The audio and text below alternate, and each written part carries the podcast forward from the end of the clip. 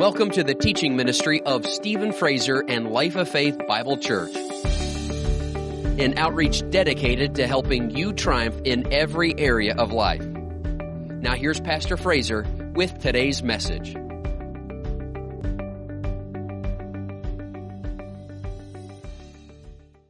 If the Lord's our shepherd, we shall not want, we shall not lack any good thing in our life. God's going to take care of us. He's going to make us healthy.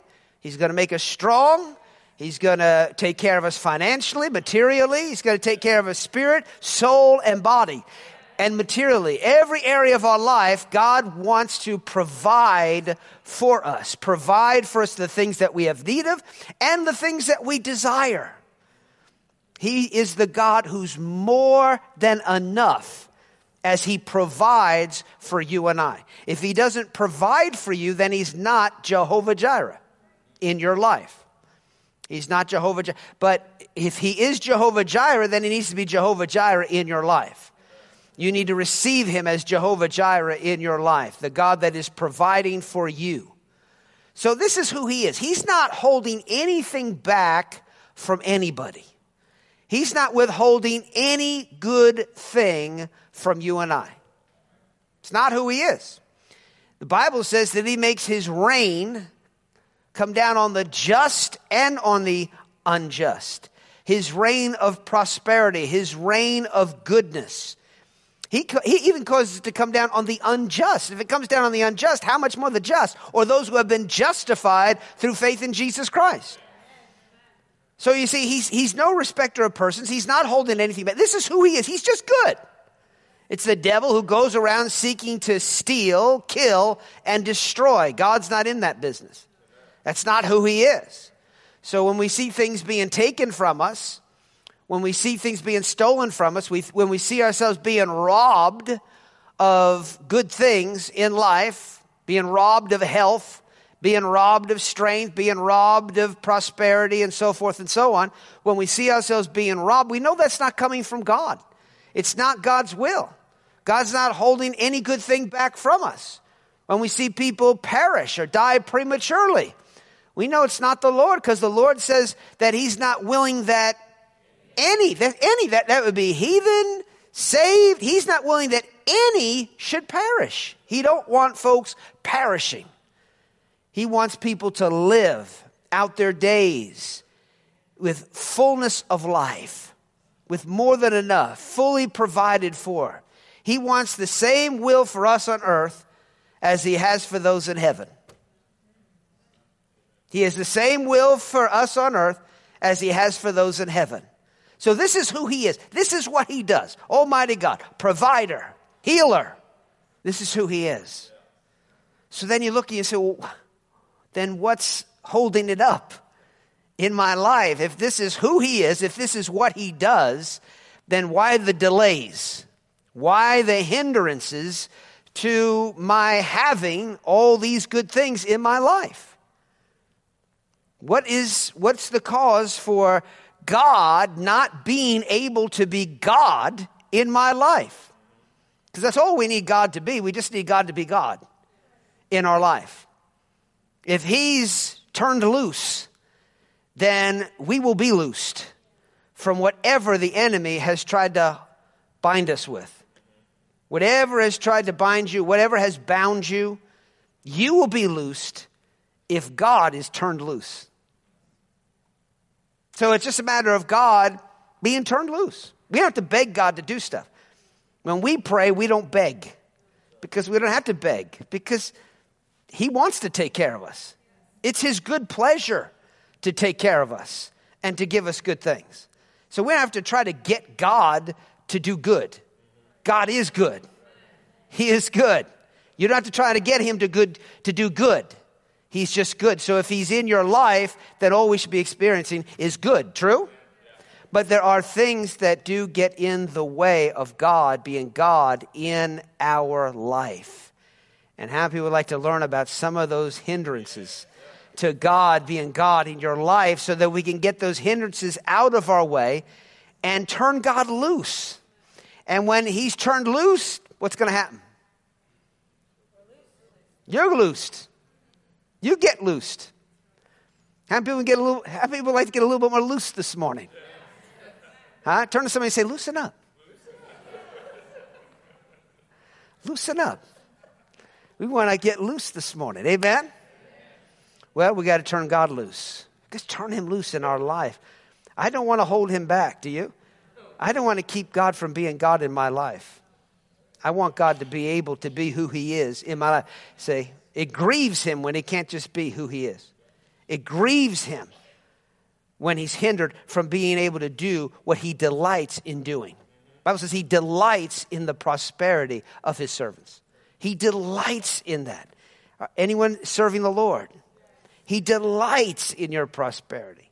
He wants you to prosper. He wants you to be blessed. So we need to understand that and, and get a hold of that with our hearts that God doesn't need to be forced to do good. He is good. He is good. And so he does good. He does good. Jesus said, You see me, you seen the Father. And he went about doing good and healing a few. No, the Bible says healing all who were oppressed of the, the devil. So it was the devil that was oppressing people, but Jesus said, You see me, you see the Father, and he went about doing good and healing all, all, all, all, all, all, all, all. That's every that's everybody in this room. That's you. That's the person next to you. God wants good for all. Amen. He wants to do good to all. So let's go here to Luke, the 10th chapter and look at a woman who was loosed by the Lord and learn from her. Apparently, for her to have been loosed by the Lord, she must have turned him loose. She must have turned him loose. So let's learn how she turned him loose and learn how to get loosed ourselves. Can you say amen? Are you ready? Luke 13, verse 10. Now he was teaching in one of the synagogues on the Sabbath. And behold, there was a woman who had a spirit of infirmity 18 years and was bent over and could in no way raise herself up. But when Jesus saw her, he called her to him and said to her, Woman, you are loosed from your infirmity. And he laid his hands on her, and immediately she was made straight and glorified God. I like that immediately, don't you? Sounds like there was no hindrances there. She was bound for 18 years. Jesus called her to himself, laid hands on her, said, You're loosed, and immediately, immediately, she was made straight and began to glorify God, began to worship and praise God. Verse 14, but the ruler of the synagogue answered with indignation because Jesus had healed on the Sabbath. And he said to the crowd, There are six days in which men are to work. Therefore, come and be healed on them and not on the Sabbath day. The Lord then answered him and said, Hypocrite! Does not each one of you on the Sabbath loose his ox or his donkey from the stall and lead it away to water it? So ought not this woman, being a daughter of Abraham, whom Satan has bound? Notice who bound her. Wasn't God. God didn't have her in this condition to humble her, to teach her something. He didn't put her in that condition so that he can set her free from that condition and get some praise from people. God didn't do this. This is a work of the devil. A spirit of infirmity. A spirit of infirmity. The work of Satan. Look at verse 16 again. So ought not this woman, being a daughter of Abraham, whom Satan has bound, think of it. For 18 years, be loosed from this bond on the Sabbath. And when he had said these things, all his adversaries were put to shame. And all the multitude rejoiced over all the glorious things that were done by him. Don't you hate those religious demons? I mean, you think about relig- people that have religious demons. That's what this man had. He was mad that his fellow spirit of infirmity, the religious demon in this guy, was upset at the spirit of the demon of infirmity that was getting driven out of that woman so that that woman was set free. He didn't like that. He didn't like it. Got him upset. Religious demons don't like seeing people get loosed. They'd like to keep you just as you are, just as long as you're in the synagogue, just as long as you show up at church. That's all they care about. They're not really interested in people getting set free. But not so with Jesus. Jesus is all about seeing people get set free. He's all about people getting healed. He's all about seeing people get happy. Man, I'm telling you, God loves it when you're happy. He really does. I mean, I could, I can go off on that. I mean, I could just preach on that. That God loves it when you're happy. God loves it when his people are rejoicing. God likes it when you smile. Now, do you like it when people smile? You know, you're talking, sharing some good things with folks, and they just look at you. Does that make you happy? No, you look at them and go, something wrong? wrong, right? You don't look and go, hey, everything's going great. No, you can say something wrong, right? Because it's wrong to not be happy. Amen. God wants you happy. Praise God. A sign things are going right. Now, you don't know what's going wrong in my life. Well, I don't know what's going wrong in your life, but there's probably a few things going right in your life. Therefore, brighten up. Right? If something's going right, just go ahead and brighten up. Don't keep focusing on the wrong thing. Focus on some good things. And that's how you get more good things. Focus on what's going right. That's a good way for what's going wrong to turn out right. By focusing on what's right. All right? Our Bible says over in Philemon that our faith becomes effective through the acknowledging of every wrong thing that's happening in our life. No, no, I'm sorry. By the acknowledgement of every good thing. Every good thing that's going on in our life. Acknowledge the good things. And what's that going to do? It's going to cause your faith to become more effective, to be able to deal with the wrong things, the things that aren't so good. That's what will cause them to turn around. Amen. So praise God. Brighten up, smile.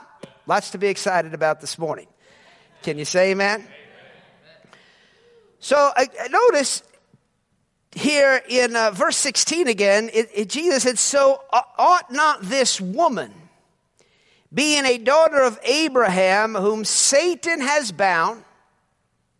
So, really, we can say right there, number one, uh, uh, uh, the number one hindrance to people receiving freedom from the Lord is not recognizing where their problems are coming from, not recognizing who their enemy is, not recognizing that it's the devil and not God behind their problems. Jesus made it clear that this was a work of the devil, this was not a work of God. This bondage that this woman was experiencing all these years. And so it's important to understand that because there's so many people that are out there thinking God is putting things in their life, not good things, in their life to teach them, teach them something, or for whatever reason, reasons we don't understand. God works in mysterious ways. And so people have all kinds of ideas of what God is doing in their life. And we have to recognize this is not the work of God. If it's bad, if it's evil, then it's not the work of God. Because if you keep thinking it's God, how are you going to get free from it? I mean, if God's doing it to you, you're done.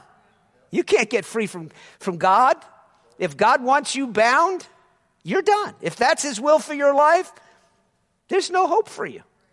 You're stuck until God maybe changes His mind. And He might not. But you'll understand it all when you get to heaven.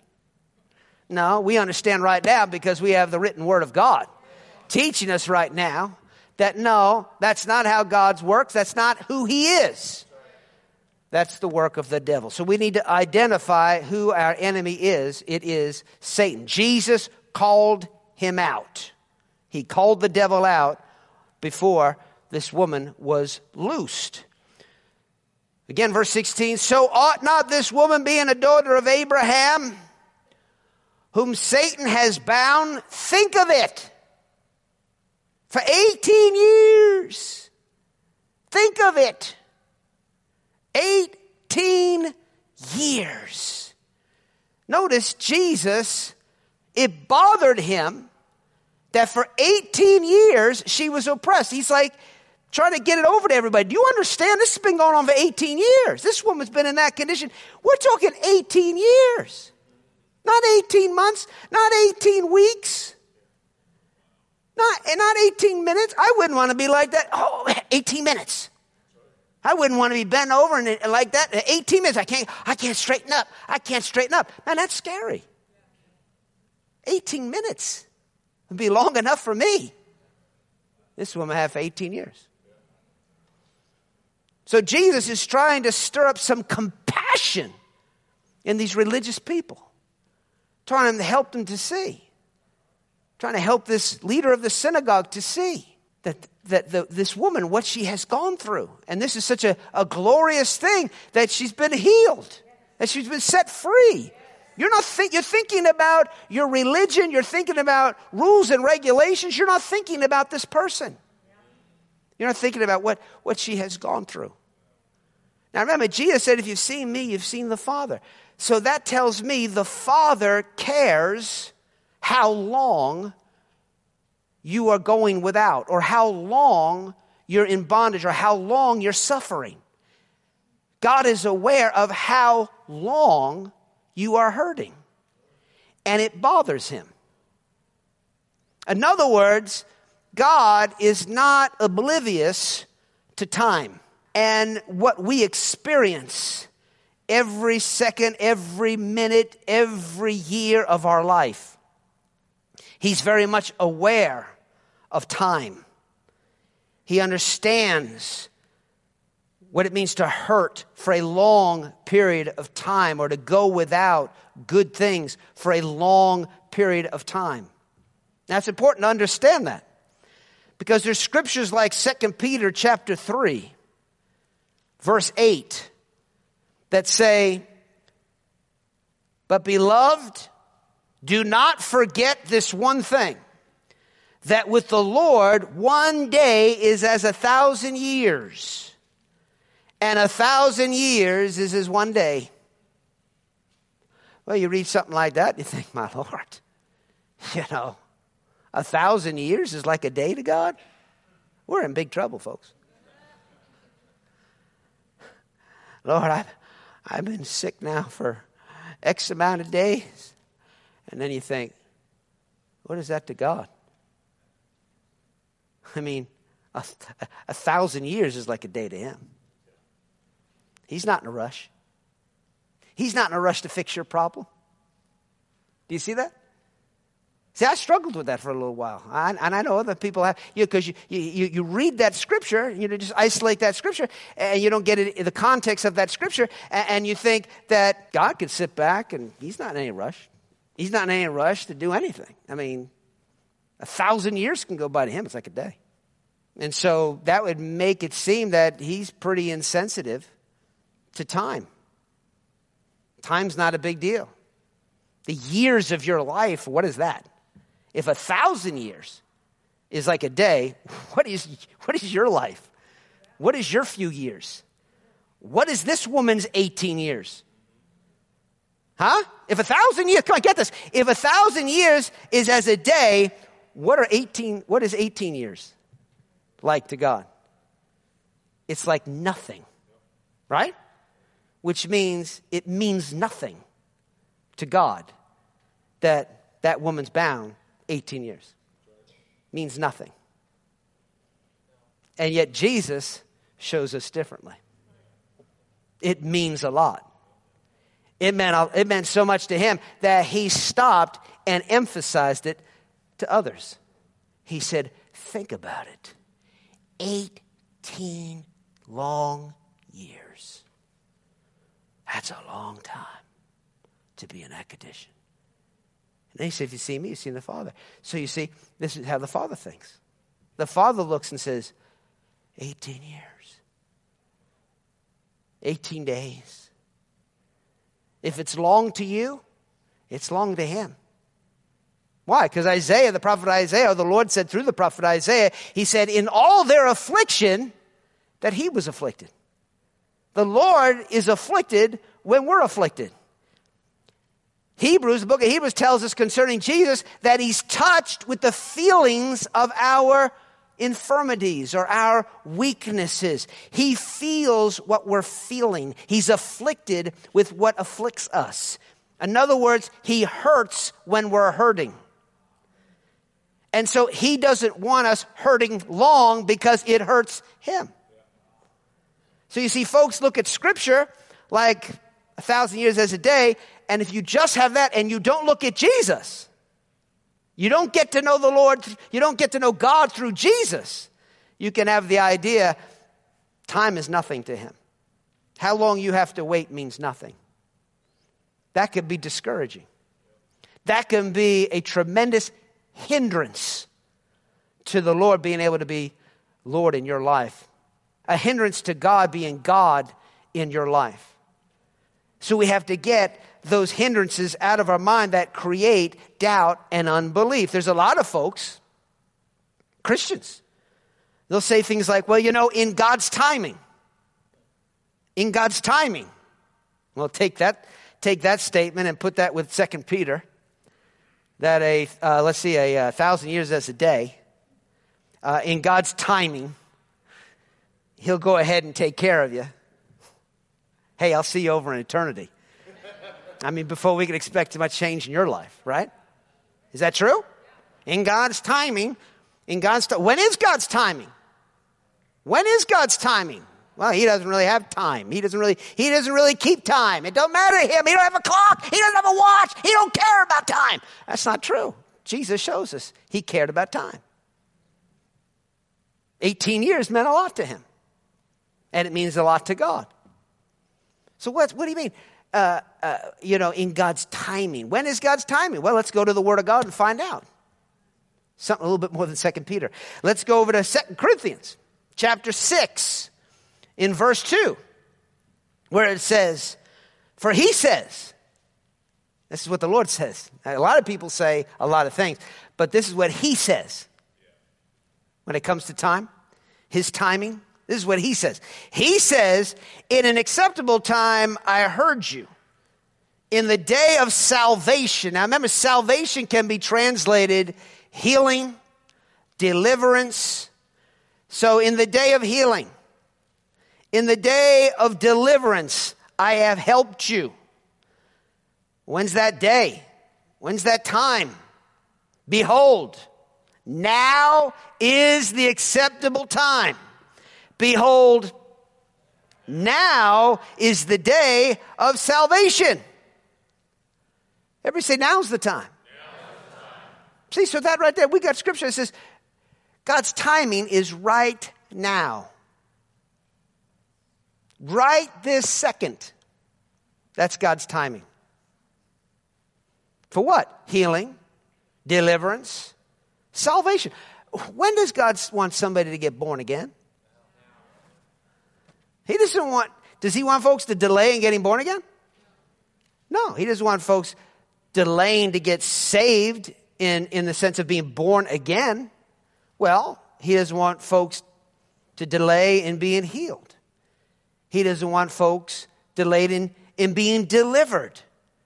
Notice he talks about the day of deliverance. This is the day of deliverance. Now's the time. Today's the day. This is what's this is the acceptable moment to God. So we have to get over into the now with him. We have to recognize time is important to God and that means God wants me to have good now in my life. He wants me to have good things in my life now. He wants me loosed right now. Right now. And notice uh, this, this, this ruler of the synagogue, what he got mad about that Jesus had done this on the Sabbath. You know, this is, he said, hey, there's six days a week to come and get healed. But hey, not today. Not today. You don't need to get healed today. Come tomorrow and get healed. See? Not today. Today, today's the Sabbath. Today's a special day we honor God. And so, and so you don't get healed today. But notice, Jesus did it on the Sabbath. In other words, he didn't wait another day. He wasn't going to wait another day. He wasn't going to wait another second. Everybody say, God cares, God cares. About, my life. and how long things take, in my life. Yeah, he, he cares about how long things take to happen in our life. He doesn't want us to have to wait another year. He doesn't want us to have to wait another month. Now, you have to know this about him because if you don't know this, you can't receive from him as you should. You got to know that he doesn't want you to wait another week. He doesn't want you to wait another day.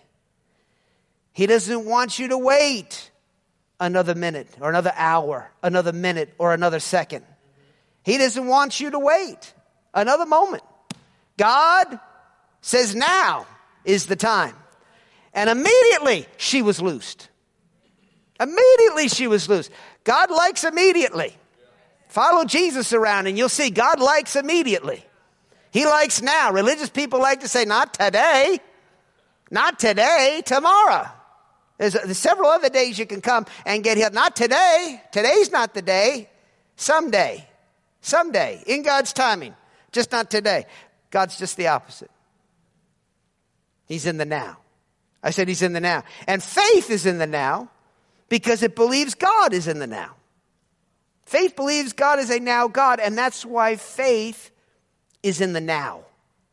If you're in faith, then you're believing something is happening now, that God is doing something now in your life.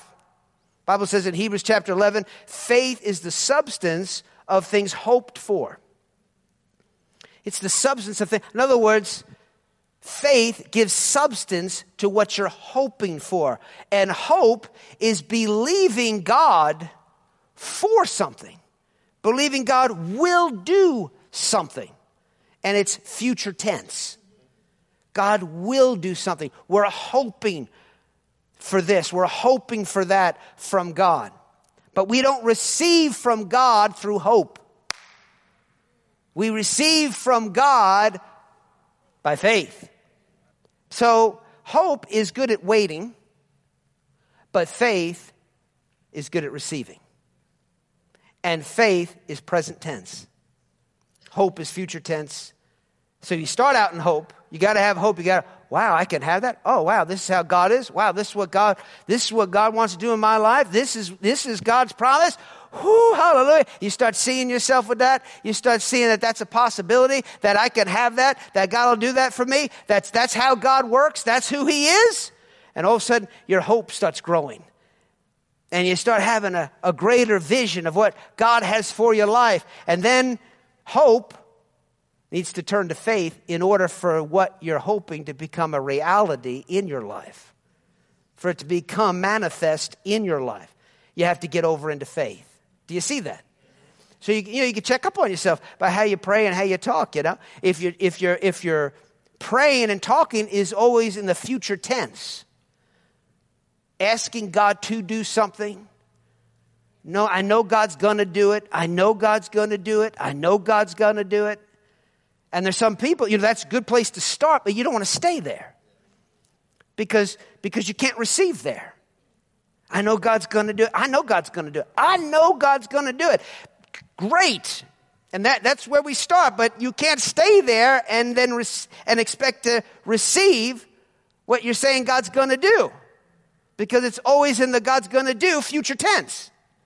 You got to get it over here into the now.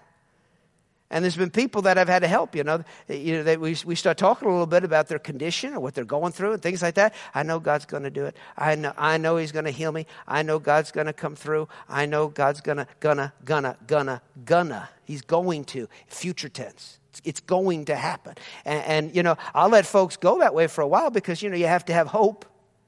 You know, you have to have a strong hope before you can have faith. If I see they've been in hope too long, I'll say, now, now, now, when's he going to do it? I know he's going to do it. When? When? When? Well, you may not know how, you may not know when. But he'll do it again. Well, you better know when. When is right now. He's doing it. Not going to do it, he's doing it. It's happening. It's happening right now. Now's the day of uh, now's the day of salvation. Now's the day of healing. Now's the day of deliverance. Now is my time to be loose. Right now. Praise God forever. I'm healed. I'm healed. I'm loosed in Jesus' name. Praise God. Well, you don't look it. Do you feel better? No matter how I feel.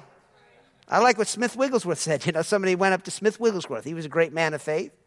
And someone said to him, How you feeling, Smith? How you feeling today? He said, I don't ask Smith how he's feeling. I tell Smith how he's feeling. You got to tell Smith how you doing. You got to tell yourself how you're doing. I'm doing according to the word of God. I'm doing good. Praise God. I'm prospering. God's working in my life. I'm getting stronger. Healing's working in me right now. It's springing forth. My body's getting better. I'm not speaking that out of my feelings. I'm speaking that based on what I'm believing, on my faith. Do you see that?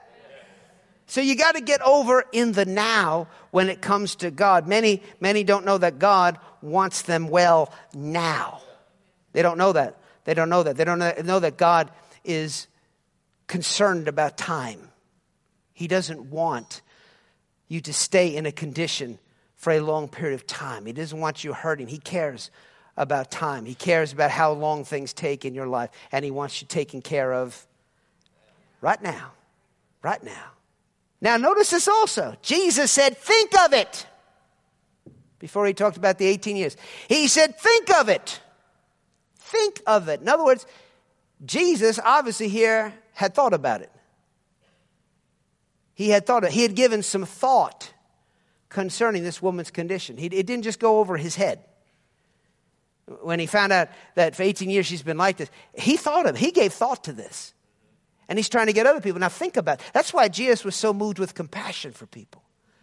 Because he thought about the people that were before him. And I got good news for you. He thinks about you. I said he thinks about you. And you need to know that about God. That God's thinking about you. Psalm 139, verse 17 says, how precious also are your thoughts to me, O God. How great is the sum of them. If I could count them, they would be more in number than the sand. When I awake, I am still with you. Just because you went to bed, God didn't go anywhere. Isn't that good news? You wake up, He's still there. Praise God, even if you don't feel like it. Sometimes you got to remind yourself of that, you know. Sometimes you can go to bed, man, just feel God. You know, God's there. Oh, Lord, you pray before you go to sleep at night. Thank you, Lord Jesus. You just pray. God's right there. You fall asleep, wake up in the morning, half awake. You're half awake, you know, quarter of the way awake. Feels like God ain't anywhere near you. But He's right there. He's right there. Notice how precious are your thoughts to me, oh God. The psalmist understood how precious God's thoughts were towards him, that God was thinking about him. A lot of folks don't know God's thinking about them. A lot of folks have the idea that, you know, God's not always thinking about us. He's got a lot going on, you know. God's very busy. He's a very busy God, and it's kind of like Santa Claus, you know. And, uh, you know, he's checking his list and he's looking and and, uh, you know, when he gets around to you, like take a number, you know, when he gets around to you. Uh, you know, when you, when you come to his moment, you come to his remembrance. And that's why we need a lot of people to pray because we've got to try to remind God what we're going through. Get as many people as you can to say, hey, God, you know, I'm here. And I know you probably aren't even hardly aware of what I'm going through right now, so that's why I'm on Facebook telling a thousand people, because I know some, you're going to hear one of them. I know somebody out, somebody out there, God will hear you.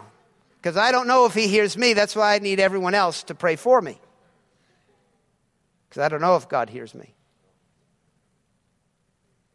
So, so people aren't aware of how much God is thinking. When you're going through a trial, a test, sometimes it can feel like God's a million miles away, but it's in those very dark moments that we need to be able to have the confidence of the psalmist and to be able to speak those words and say, How precious are your thoughts towards me? How precious are your thoughts towards me? You see, you see me here? You see my condition? You care about what's going on here? You're thinking about me right now. You're thinking about me right now. If I should count your thoughts, they would be more in number than the sand. Think about that. All the grains of sand on the seashore. The Bible says God's thoughts towards you are even more so, more numerous. He's thinking about you even more than all the grains of sand. You can't, you couldn't count that, possibly. That's how much he's thinking about you. So many don't know how much he thinks about them, how thoughtful he is. We serve a very thoughtful God. If you don't know that, it'll be a hindrance to you receiving from him. You need to know his thoughts toward you. Psalms 92. 92 verse 5 says, Oh Lord, how great are your works. Your thoughts are very deep. A senseless man does not know, nor does a fool understand this. Fools don't, they don't understand this. They don't understand how deep your thoughts are. How deep your thoughts are towards me. You know, God doesn't just do things haphazardly, God thinks it through. And it's good to know God's been thinking about you. Somebody say, God's been thinking about me. When you, when you were sleeping, God was thinking about you. See, that's why you don't have to be selfish. You don't have to always think about yourself. Why? Because somebody else is. Why would you have to always think about yourself if someone like God is always thinking about you? If God's always thinking about you, then you can go ahead and think about other people. Isn't that great news? You can just go ahead and help other people. You can think about other people. You could start doing like Jesus said, think of it. Think of what's going on in somebody else's life. Man, I got my own problems. I'm so, I'm so full of my own life's problems. No, no, let God be full of them. I said, let God be full of them. He is. You might as well just believe it and receive his thoughtfulness into your life. Jeremiah 29, verse 11. He said, the Bible says, For I know the thoughts that I think towards you, says the Lord. I know the thoughts that I think towards you thoughts of peace and not of evil, to give you a future and a hope. Man, God's got your future already planned out. He's already thought it through. Praise God forever. So, you know, you don't have to work so hard at thinking about your future, your life. God's already thought it through. We just got to just connect with Him. Say, Lord, you've already thought it through. You've already thought through my life. And you've got a future for me. You already got great plans for me. Lord, just help me to know what you want, what you want to do. I don't have to sit there and try to figure it out. Isn't that great news? Jesus was trying to get this over to us over in Matthew chapter 10, verse 29, where he said, Are not two sparrows sold for a copper coin? And not one of them falls to the ground apart from your Father's will but the very hairs of your head are all numbered. Wow. Now, there's some folks here I could probably tell you the number, you know, but I know my hair, you can't. You can't. You take, you take God to number my, my hairs. But you think about that. He's got every hair numbered. Glory to God. He's got every hair numbered. Every hair numbered. Why don't you just do this? See, he's got every hair numbered. Wow. Think about that. That's his thoughts towards you. He has, he has thought you through. And he knows when something happens and there won't be a hair there anymore, where there was a hair, and you've decreased in number. He's aware of all these things.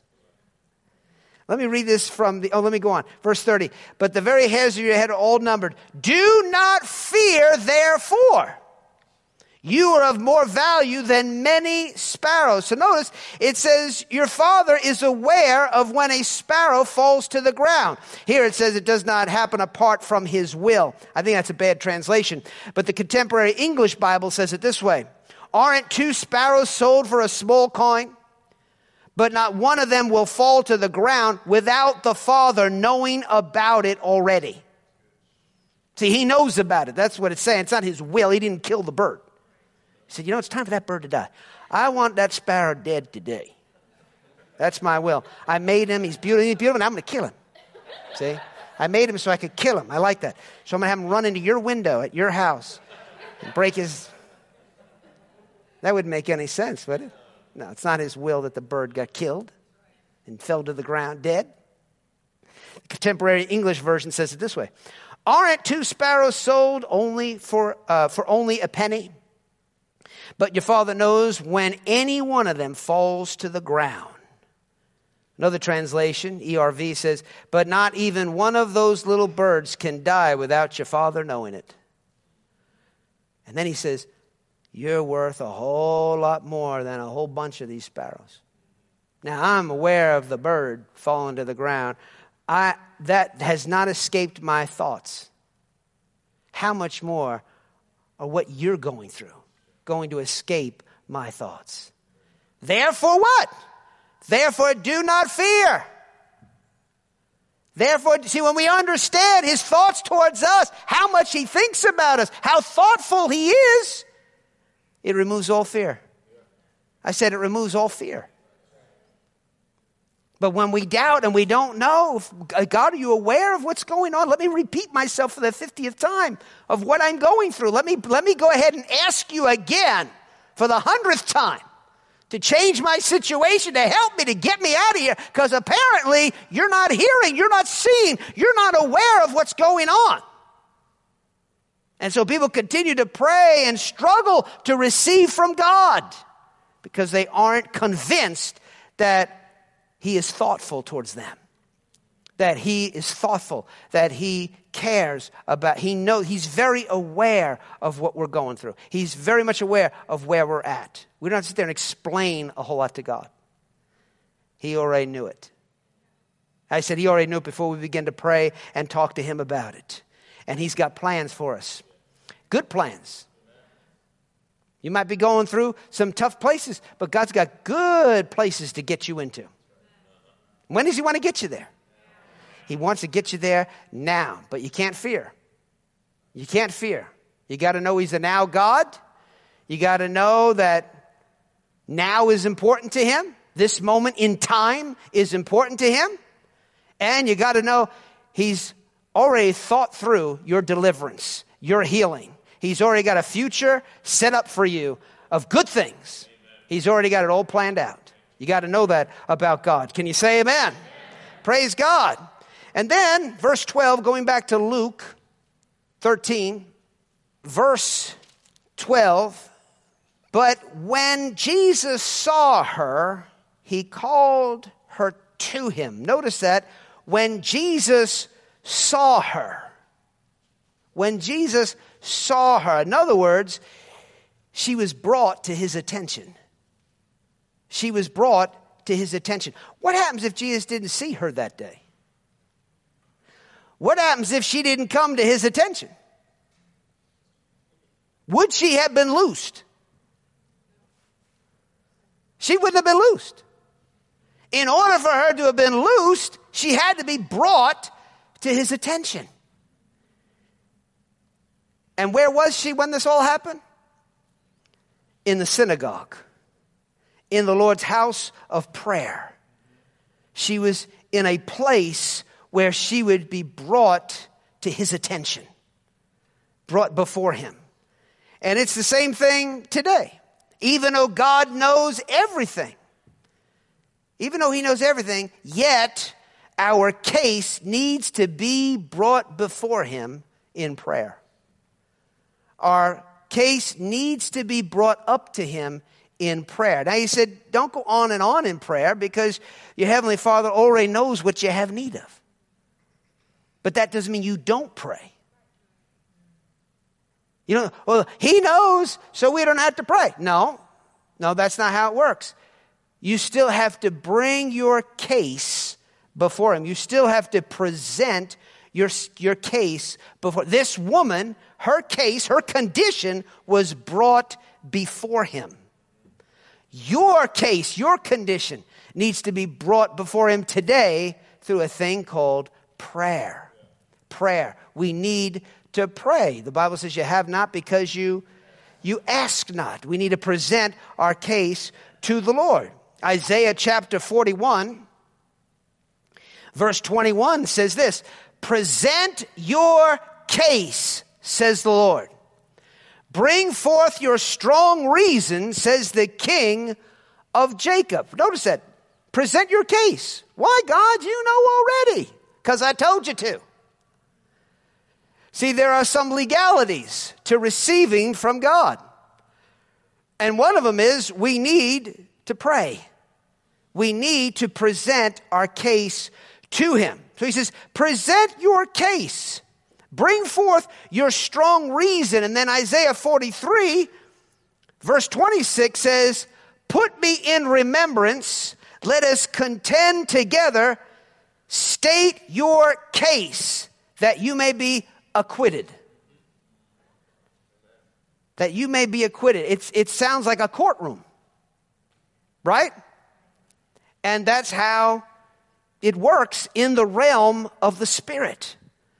That we have to come before the high court of heaven and present our case before God, bring forth our strong reason, bring forth His promises, put Him in remembrance of what He said. He hasn't forgotten. He hasn't forgotten any more than a judge forgets the law. Yet the attorneys have to come and they have to present those laws before the judge. Doesn't mean the judge doesn't know the law. But in order for the person they're representing to be justified, to be acquitted, you got to put the judge in remembrance. And so there's some legalities to receiving. We need to understand that we need to approach God with our case, with our strong whining and our worrying and all our fearing. No, that's a good way to get kicked out of the courtroom. You, you, you don't go in there whining, you don't go in there worrying. You come with your strong reason and you present your case to him and you bring it before the judge, you bring it before the Lord, and you present it to him so that now you can receive from him the thing that you're asking, that you could be acquitted, that you could be found not guilty. And the devil will have to loose you. He'll have to let you go because you're not guilty. Sometimes you got to come in there and say, hey, hey, hey, I'm the righteousness of God in Christ Jesus. It's right here in the book of Romans. I'm, I'm the righteousness of God in Christ. By the blood of Jesus, I've been made right in the sight of God. And by his stripes, I've been healed. Now I come and present that before the Lord right now, and I receive that in Jesus' name. I receive my freedom. I receive liberty. I receive my being loosed. Can you say amen? amen. Praise God. So you got to bring forth your strong reason. You got to you got to bring this to God's attention. You got to bring it before him. Over in Exodus chapter 2, verse 23, you see an example of this. Back in the days of Moses right before God called Moses to go into Egypt to deliver his people. It says this in verse 23 Now it happened in the process of time that the king of Egypt died. Then the children of Israel groaned because of the bondage. And they cried out, and their cry came up to God because of the bondage. So God heard their groaning And God remembered his covenant with Abraham, with Isaac, and with Jacob. Well, how did God remember his covenant? Well, remember, Isaiah said, Put me in remembrance. Right? Isaiah 43 26. Put me in, put me in remembrance. Let us contend together. State your case that you may be acquitted. Put me in remembrance. So here it says the people cried out to God because of bondage. God heard their groaning, and God remembered his covenant that he had made with these people. Well, how do you, how do you remember his covenant? Because the people brought it to his remembrance when they cried out to him. In other words, they weren't just whining. I mean, you had some of that, you know. You no doubt about it. You got a nation full of people being oppressed and beaten down by the devil. There's no doubt you got you got people just hurting and God, God, oh God, oh God. But that's not what gets answered. What gets answered is when you bring your request, putting him in remembrance of his covenant that he has made with us. And so God made a covenant with these people, the Jewish people, through Abraham.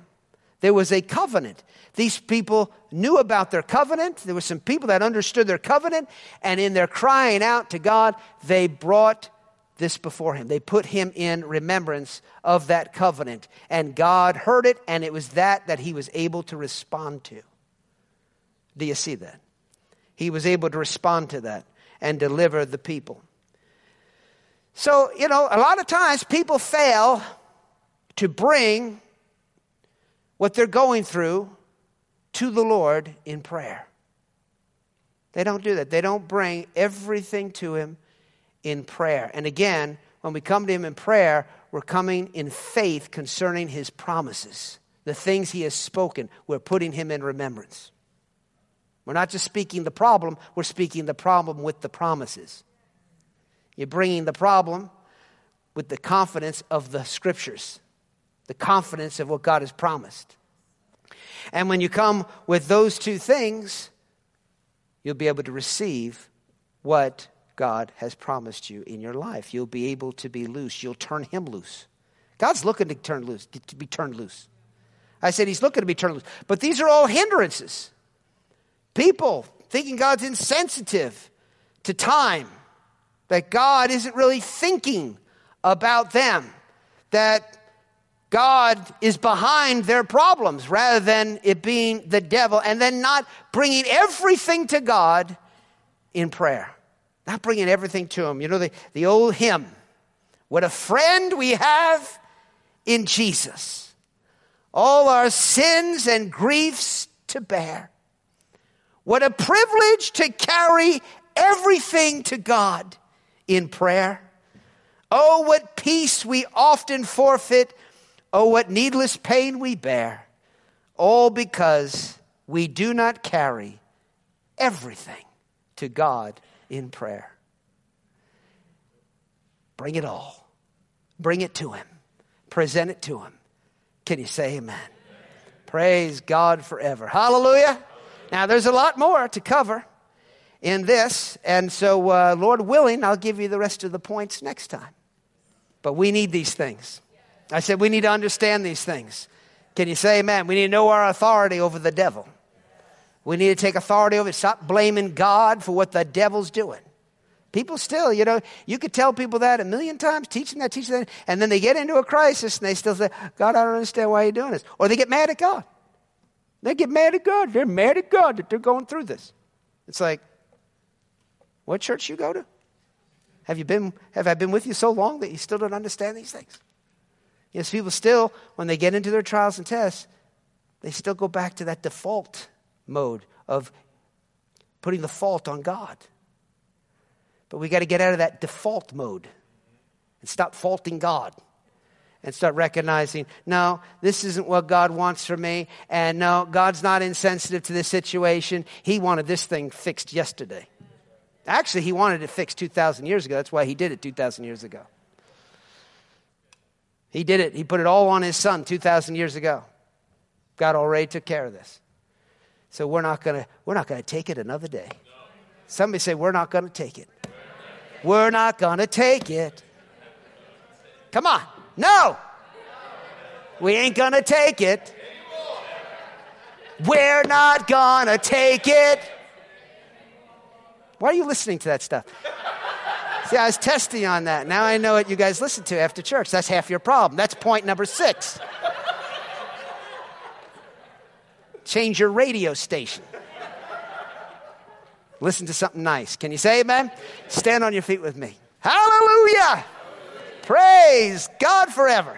Somebody say, Today's my day. Now's my time. This is the acceptable time.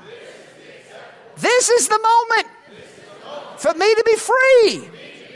It's God's will that I be free.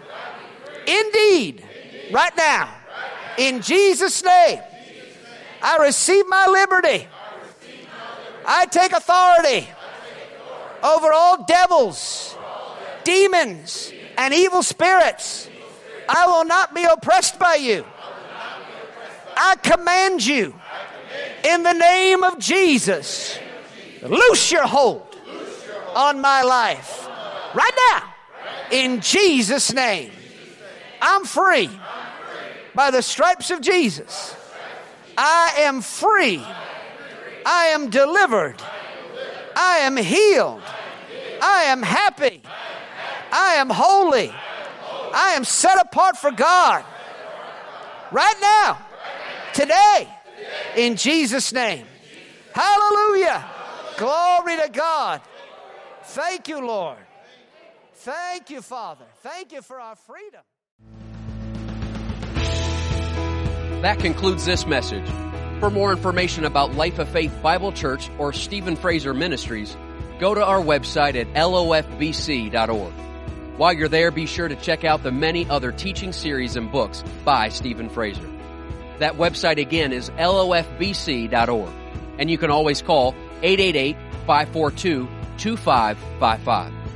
We trust today's message has encouraged your faith and strengthened your spirit to live the victorious life.